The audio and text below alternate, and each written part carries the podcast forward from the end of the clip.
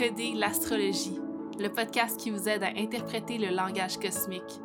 Mon nom est Maude Vallière et je vous accompagne dans l'exploration de votre carte du ciel sous la lentille de l'astrologie ancienne.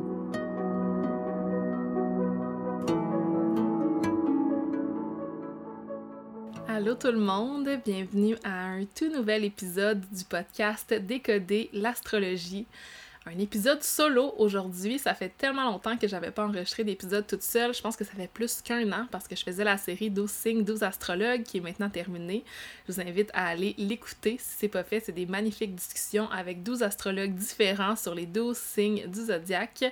Maintenant, on plonge dans autre chose. Aujourd'hui, j'avais vraiment envie de vous parler euh, d'une technique d'astrologie traditionnelle qui nous permet d'aller en profondeur dans l'exploration de notre carte du ciel, euh, que j'appelle le système de Donc, euh, on, va, on va voir ça ensemble aujourd'hui. Mais évidemment, avant de plonger dans le vif du sujet, j'avais envie de vous parler des projets qui s'en viennent de mon côté, peut-être de vous faire un petit partage par rapport à ce que je vis, autant émotionnellement dans mon processus d'entreprise et aussi dans euh, les différents transits astrologiques qui touchent tout ça. Donc, je vous invite à rester à l'écoute si jamais ça vous intéresse.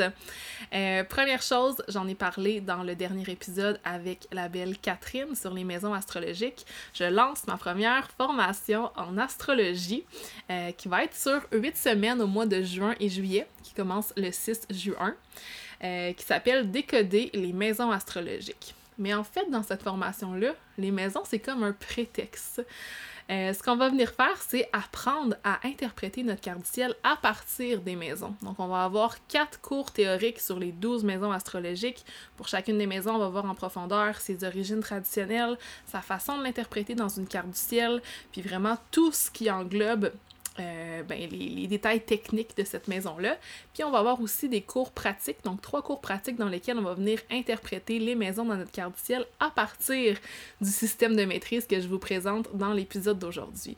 Fait que j'ai vraiment la croyance que quand on commence à connaître les maisons en profondeur, ce, concept-là en astrologie, ça nous permet vraiment d'approfondir notre carte du ciel avec beaucoup plus de clarté. Donc, je vous invite à vous joindre à nous si c'est quelque chose qui vous intéresse. Si vous vous inscrivez avant la saison du taureau, donc le 20 avril prochain, vous avez un rabais de 100 Donc, la formation, euh, le prix régulier, c'est 300 et vous avez euh, le prix de 200 pour ceux qui s'inscrivent avant le 20 avril. Vous pouvez également payer en quatre versements de 50 si c'est quelque chose que vous préférez. Donc, je vous invite à vous joindre à nous. Je célèbre déjà toutes les personnes qui se sont inscrites. Je suis super excitée de vous présenter ça. Euh, c'est un de mes sujets favoris en astrologie. Donc, euh, bienvenue parmi nous pour celles qui se sont jointes. Euh, ensuite, il y a différents petits événements, masterclass, ateliers qui s'en viennent aussi, tout en lien avec l'astrologie. Euh, prochain atelier, ça va être un atelier pour la saison des éclipses qui va avoir lieu le 3 mai prochain. Tout ce que je vous explique aujourd'hui, ça euh, a lieu via Zoom, donc en ligne. C'est bienvenu à tous et c'est disponible aussi en rediffusion. Donc le 3 mai, saison des éclipses, on va parler de c'est quoi une éclipse, on va parler hmm, des nœuds lunaires, évidemment, parce que ça fait partie de qu'est-ce que c'est une éclipse? Euh, une éclipse, en fait, c'est lorsque le Soleil, la Lune entrent en conjonction avec les nœuds lunaires. On va parler de la série d'éclipses qui se termine sur l'axe taureau-scorpion et de la série d'éclipses qui débute sur l'axe bélier-balance. Donc, c'est un événement qui va être en deux parties. Une partie atelier pour comprendre c'est quoi les nœuds lunaires, c'est quoi les éclipses, et une partie cercle de partage et exercice pour interpréter dans notre carte du ciel qu'est-ce que la saison des éclipses va signifier. Ce qui est super intéressant, c'est que cet atelier-là va être le 3 mai. Donc, va être entre la première éclipse, l'éclipse solaire en bélier du 20 avril, et l'éclipse lunaire en scorpion du 5 mai.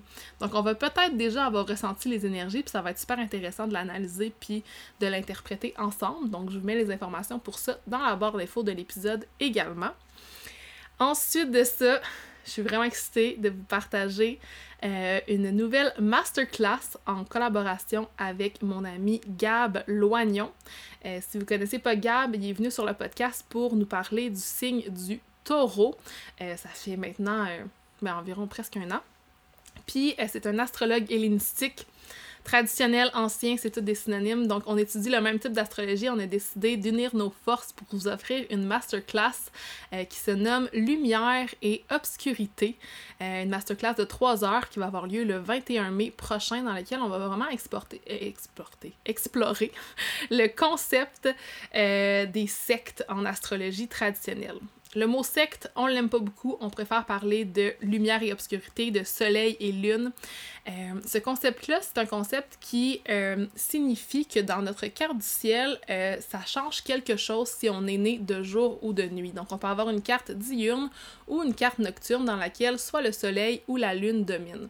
Avec tout ça, on va vous expliquer le concept en profondeur, comment on l'utilise. On va parler aussi des bénéfiques et des maléfiques parce que à partir de ce concept-là, de savoir si on est diurne ou nocturne, il y a certaines planètes qui vont avoir une valeur maléfique et une autre une valeur qui va être bénéfique donc, on va vraiment parler de ça pendant trois heures. On va vous donner des outils qui vont vous permettre justement d'approfondir votre carte du ciel avec cette technique-là. Donc, si vous voulez vous inscrire, on a aussi un euh, prix de lancement jusqu'au 20 avril, donc la même date que pour la formation.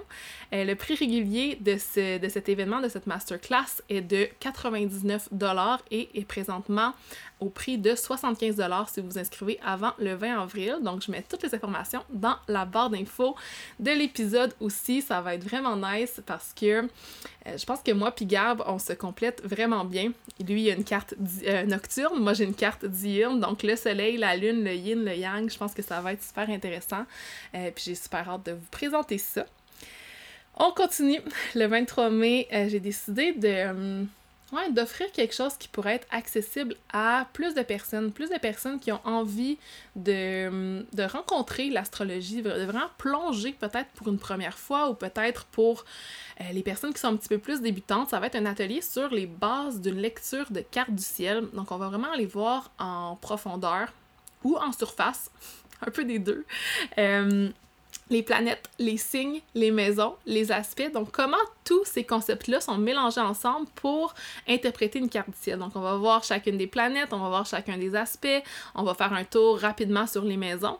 Et c'est un atelier à contribution volontaire. Donc, si vous n'avez pas les moyens en ce moment de vous payer une formation, une masterclass, un atelier, mais que vous êtes intéressé à l'astrologie, que vous avez l'étincelle pour l'astrologie, je vous invite à vous joindre à moi et à offrir un montant qui est selon votre budget. Donc, euh, c'est bienvenu à tout le monde et ça va me faire plaisir de vous recevoir. Cet atelier-là va être aussi euh, offert gratuitement à toutes les personnes qui s'inscrivent à la formation sur les maisons euh, parce que je trouve que c'est important d'avoir une base sur l'astrologie avant de plonger plus profondément dans les concepts traditionnels des maisons. Donc voilà, ça, ça va avoir lieu le 23 mai prochain. Donc, il y a plein de choses qui s'en viennent. Euh, ah, j'ai oublié une chose. Un événement en présentiel euh, qui est moins dans, cette énergie-là des cours, mais qui est quand même vraiment très nice. Donc, euh, je collabore avec Sabrina Guimont, qui est une enseignante de yoga qui offre des cercles de lune et des cours de, pratique de yoga à Québec euh, à tous les mois. Et là, elle a décidé de créer une retraite d'une journée, une retraite mystique dans laquelle il va y avoir des pratiques de méditation, de yoga, de journaling. On va utiliser les cartes de tarot, d'oracle. Et moi, je vais venir vous présenter les énergies astrologiques du moment. Je vais venir offrir un atelier d'astrologie pour explorer votre carte du ciel. Donc ça, ça va avoir lieu à Québec. Euh, l'endroit, je crois que c'est le Triangle d'été et ça va être le 17 juin prochain. Il y a juste 15 places disponibles, il y a déjà des places qui s'envolent, fait que si vous venez de Québec, vous êtes intéressé à vous joindre à nous, ça va être vraiment cool, une belle façon de commencer l'été juste avant euh, le solstice. Très nice. Donc, euh, toutes les informations vont être dans la barre d'infos de l'épisode également pour le 17 juin. Et avec tous ces beaux projets-là, je vous avoue qu'en ce moment, je suis euh, beaucoup en en intégration, en réflexion sur ma propre pratique astrologique. Euh, J'offre des lectures de cartes du ciel, du mentorat, et j'ai pensé que peut-être que j'allais ralentir pour le mois de mai. Vu qu'il y a beaucoup d'offrandes de, au niveau de l'enseignement. Euh, je vais pouvoir prendre moins de personnes pour des consultations. Je ne sais pas encore si je vais ouvrir mon calendrier. Puis je vous avoue que d'un côté, ben, il y a aussi la réflexion de ce que je veux vraiment offrir dans le monde. C'est quoi ma mission au niveau de l'astrologie? Euh, j'ai un milieu du ciel en cancer, j'ai besoin que ça fluctue, j'ai besoin que ça suive mon ressenti, puis je réalise que ma vision de l'astrologie est vraiment très... Euh, est dans un but précis, tu sais. Euh, j'ai une philosophie qui m'invite à voir l'astrologie comme étant une manière de connecter profondément avec les symboles de l'univers.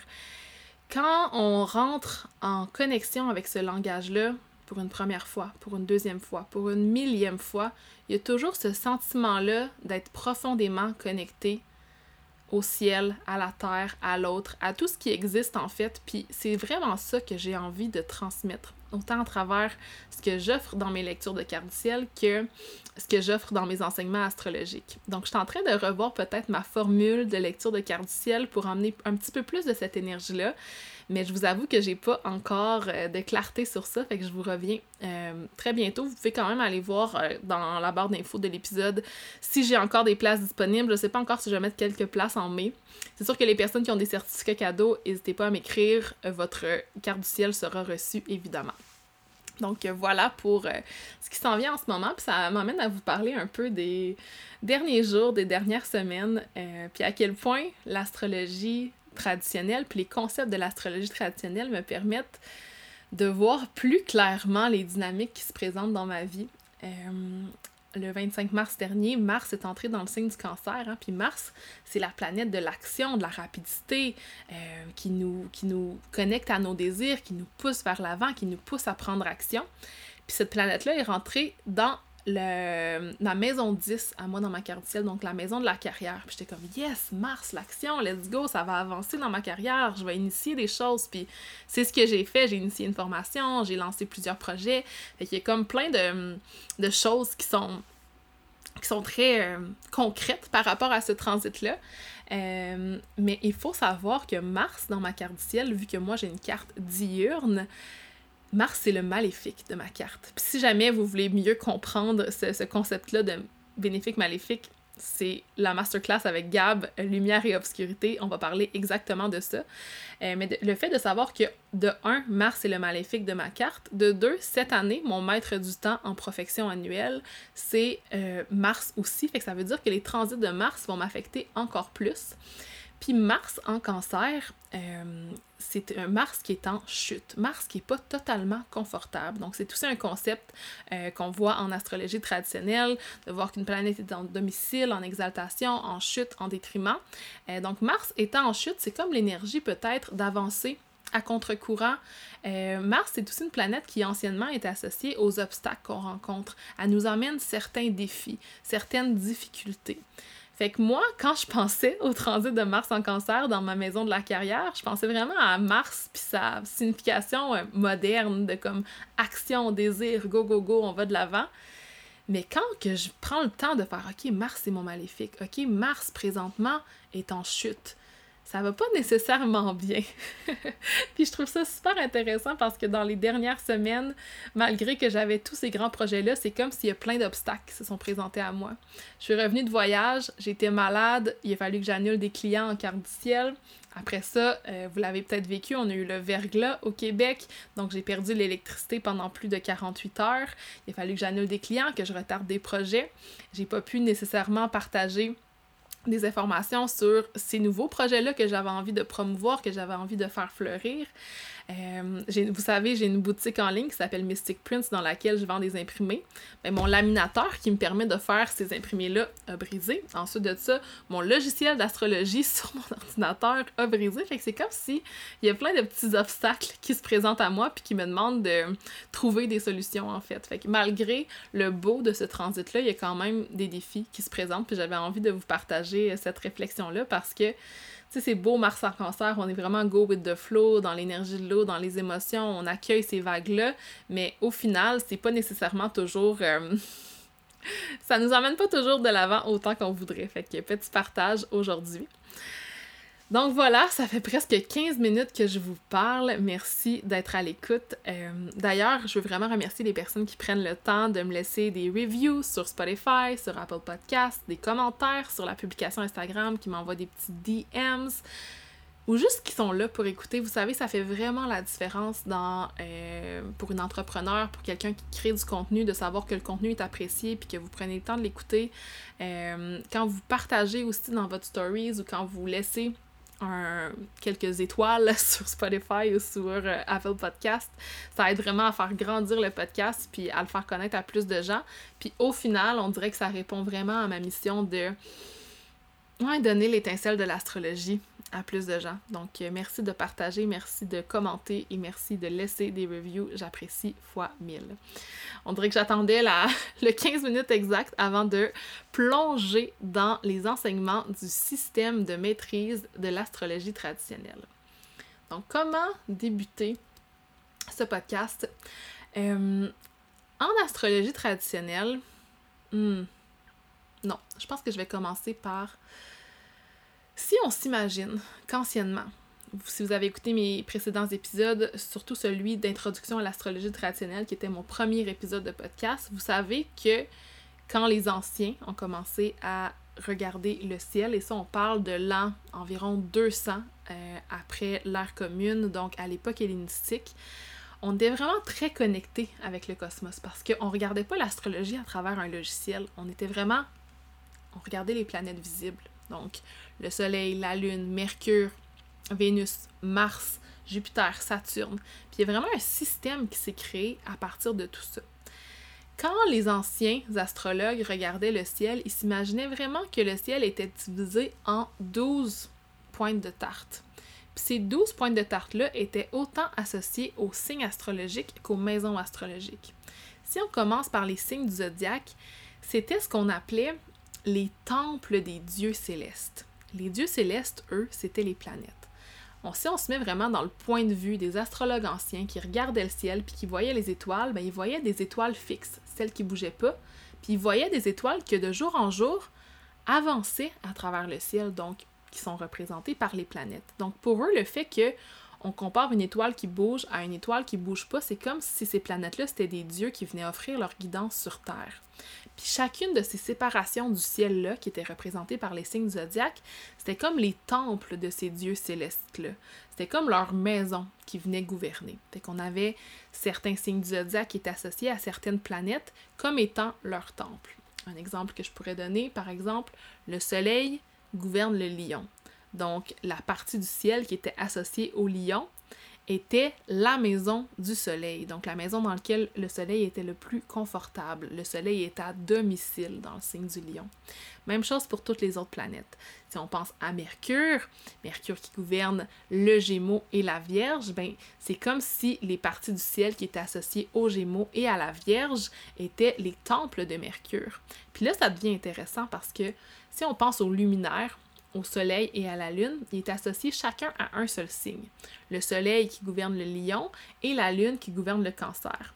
Puis quand on y pense, c'est vraiment l'énergie yin-yang.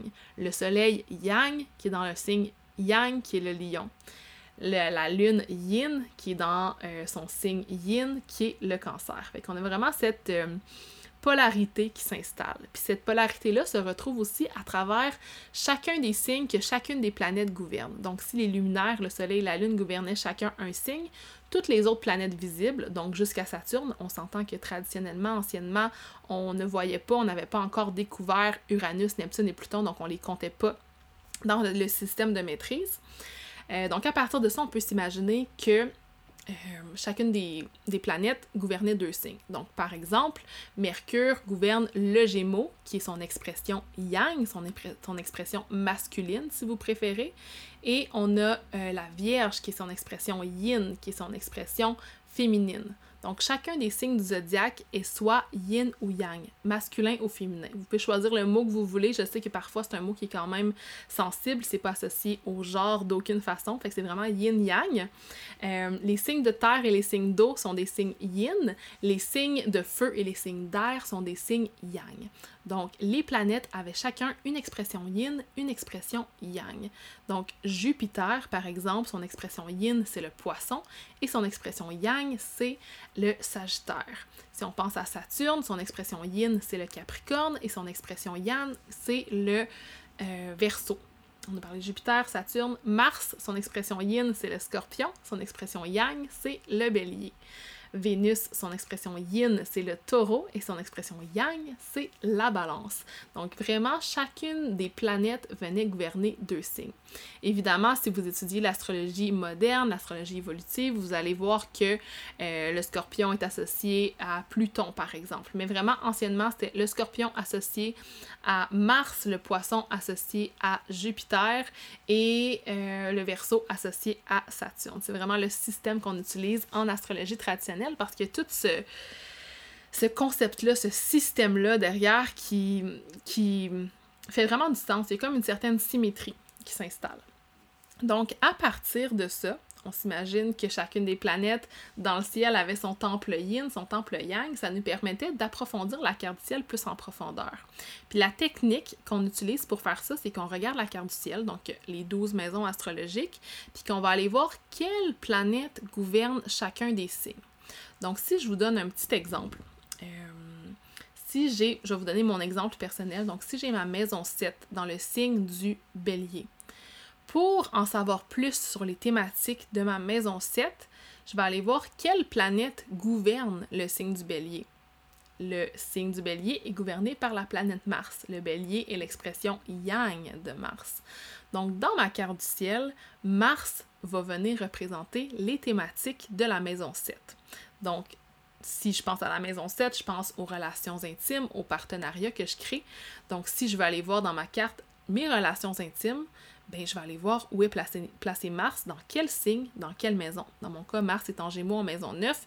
Donc, à partir de ça, je vais pouvoir en savoir plus sur mes partenaires intimes, le type de relation que je vis dans ma vie. Puis ça, c'est quelque chose qu'on peut faire avec chacune des maisons astrologiques. On peut le voir à travers le maître de l'ascendant, par exemple. Si jamais vous n'avez pas écouté mon épisode sur euh, le maître de l'ascendant, la maison 1, vous pouvez y retourner. Je me souviens pas c'est quel numéro d'épisode, je pense que c'était vraiment au début. Mais le maître de l'ascendant, en fait, c'est la planète qui va venir gouverner notre ascendant, c'est la planète qui va venir gouverner notre maison 1. Puis c'est un placement tellement important dans notre carte du ciel parce que c'est la planète qui gouverne notre identité, notre direction de vie, en fait. Donc, si moi, je suis ascendant balance, quelle planète gouverne la balance? ben, c'est Vénus. Donc Vénus, dans ma carte, va être tellement important parce que ça va être le maître de mon ascendant. J'ai Vénus en Vierge en maison 12. Ça vient emmener une autre énergie que celle de la balance. Puis dans mon point de vue, mon Vénus en Vierge en maison 12 va encore plus représenter mon identité que juste penser à ascendant balance. En astrologie ancienne, les signes du zodiaque n'étaient pas vus comme aussi important que les planètes, par exemple. C'était vraiment les planètes, les acteurs. Les signes zodiaques, c'était juste leur signe d'expression, puis leur signe d'expression, leur style d'expression, puis une façon de voir comment ils viennent s'exprimer. Fait que si, par exemple, j'avais Jupiter en Sagittaire, c'était Jupiter qui exprimait sa spiritualité, son expansion dans son énergie de feu, dans son énergie yang. Si j'ai Jupiter en Poisson, mais c'est Jupiter qui exprime son expansion, sa spiritualité, son énergie dans une énergie yin, dans un signe d'eau. Fait qu'il y a comme toute une euh, un mandala d'interconnexion qui est créé avec ce, ce concept-là. Puis je pense que c'est une des choses qui m'a le plus charmé euh, dans l'astrologie traditionnelle. D'ailleurs, euh, si vous me suivez sur Instagram, vous avez peut-être vu mes dernières vidéos. En ce moment, j'ai vraiment comme un, un appel ou ouais, une étincelle de juste partager euh, les différents concepts de l'astrologie traditionnelle, que ce soit au niveau philosophique ou au niveau technique, parce que je trouve que ça nous amène vraiment, ça nous connecte à la source, ça nous connecte aux racines anciennes de l'astrologie, puis je trouve que ça amène une façon d'aller encore plus loin dans notre façon d'interpréter notre carte du ciel. Donc, c'est un peu ça qu'on peut faire avec le système de maîtrise. On fait le tour de chacune des maisons on apprend en profondeur c'est quoi la signification de chacune des maisons. Puis c'est pour ça qu'au début de l'épisode, je vous disais à quel point c'est important d'avoir une bonne connexion, une bonne connexion, une bonne compréhension euh, des maisons astrologiques parce qu'en connaissant, bien leur sujet, après ça, on peut aller voir leur maître puis on peut l'interpréter de façon encore plus fluide. Euh, donc voilà, si jamais vous avez envie de venir explorer ce concept-là, euh, c'est vraiment ça qu'on va explorer dans décoder les maisons astrologiques, la formation dans nos ateliers laboratoires, dans nos ateliers pratiques.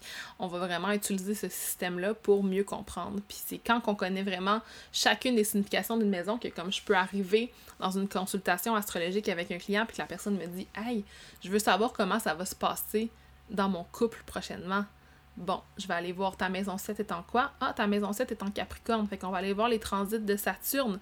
Qu'est-ce qui va se passer dans ton couple? Saturne va venir être le significateur de tes relations. C'est un peu comme ça qu'on voit ça. Les planètes ont des significations naturelles, comme celles que vous connaissez. Mars, la planète de l'action. Euh, Saturne, la planète des structures. Vénus, la planète de l'amour, des relations. Mais les planètes ont aussi des significations comment dire, des significations par rapport à des sujets dans notre carte. Donc, si par exemple, je regarde ma maison 2 qui est les finances, ma maison 2 est en scorpion. Quelle planète gouverne le scorpion? C'est Mars. Donc, Mars dans ma carte va me parler autant de mes relations, de ma maison 7 que de mes finances dans ma maison 2. Fait que les possibilités d'interprétation sont infinies quand on utilise ce système-là. Puis c'est juste ça que j'avais envie de vous partager aujourd'hui. Euh, donc, si jamais vous avez envie de venir explorer ça avec moi, je vous invite à la formation Décoder les maisons astrologiques. Si vous avez des questions, vous pouvez me écrire par courriel, sur Instagram. Euh, j'espère que ça va vous aider à pousser l'interprétation de votre carte du ciel.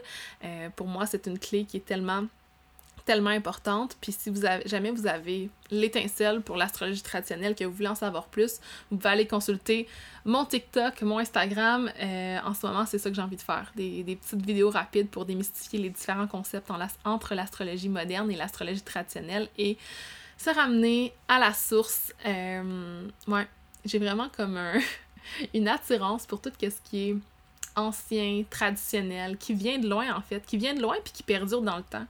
Puis petit point que j'ajoute, je trouve ça super intéressant parce que anciennement, euh, les astrologues, c'était aussi des, des, mathématiciens, des astronomes. Donc, c'était vraiment considéré égal à toutes ces sciences-là.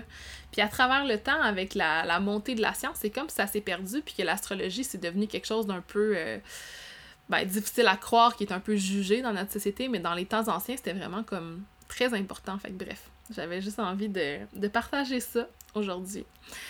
Merci d'avoir été là. Euh, n'hésitez pas à m'écrire si jamais il y a quoi que ce soit. Puis on se retrouve dans un prochain épisode. Bye bye!